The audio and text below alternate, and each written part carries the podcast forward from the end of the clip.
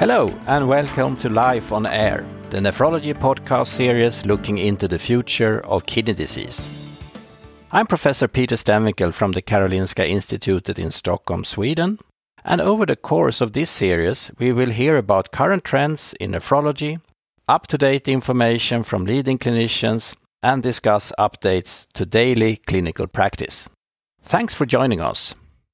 As we have covered in the last few episodes, when patients are undergoing dialysis, the membranes in the machinery play an important role in delivering clean, healthy blood and preventing adverse events. Equally, their health following dialysis depends on their body's ability to regenerate lost platelets and bounce back.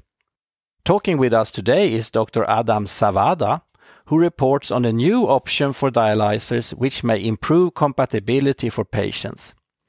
Dr. Zawada, could you tell us about the background to this work? Biocompatibility of dialysis membranes is an important issue for the treatment of dialysis patients as the repeated contact of blood with artificial surfaces may trigger inflammation and activate the coagulation system.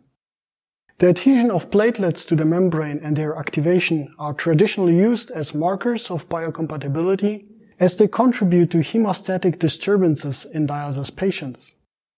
In the first 30 minutes of dialysis, platelet counts typically decrease and then they stabilize or return to a pre-dialysis state at the end of dialysis treatment. The level of this platelet activation is mainly affected by the type of dialysis membrane.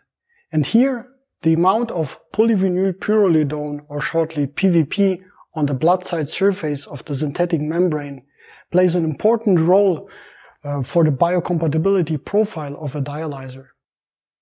PVP is a hydrophilic agent that has been shown to reduce protein adsorption to the membrane, which is an initial step of platelet activation.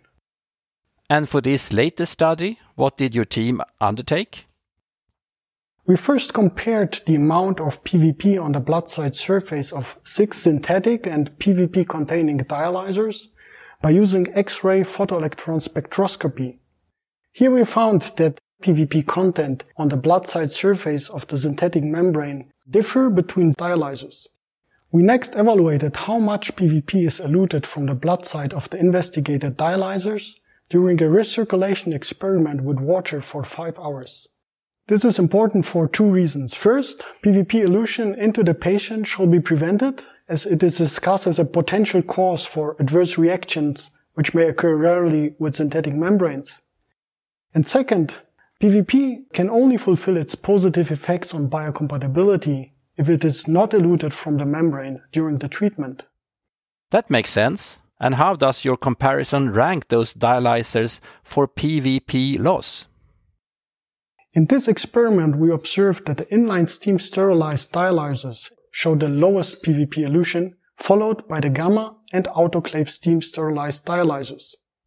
This supports the assumption that the sterilization method may affect PVP elution during treatment. Then moving from sterilization protocol to a more human-like model, what was done to compare the in-use performance of the dialyzer options? In our final experiment, we evaluated the level of platelet loss in an ex vivo recirculation model with human blood. And when looking on the platelet dynamics in the first 60 minutes of the experiment, we observed that those dialyzers with a high PVP content and low PVP elution showed a lower platelet loss than the other dialyzers. So to wrap up, what should clinicians take from this study and how should it inform their dialysis procedures? The results of our present in vitro study suggest that the PVP amount and elution uh, differ between dialyzers and may be important determinants for their biocompatibility profile. A high amount of non-eluted PVP was associated with the lowest platelet loss among the investigated dialyzers. Thank you very much, Dr. Zawada. And to everyone listening at home, be sure to stay tuned for our next episodes coming soon. Until next time, this has been Life on Air Nephrology Podcasts. Don't forget to subscribe to our channel for more of the latest health news and leave a review telling us what you think of this episode. Goodbye.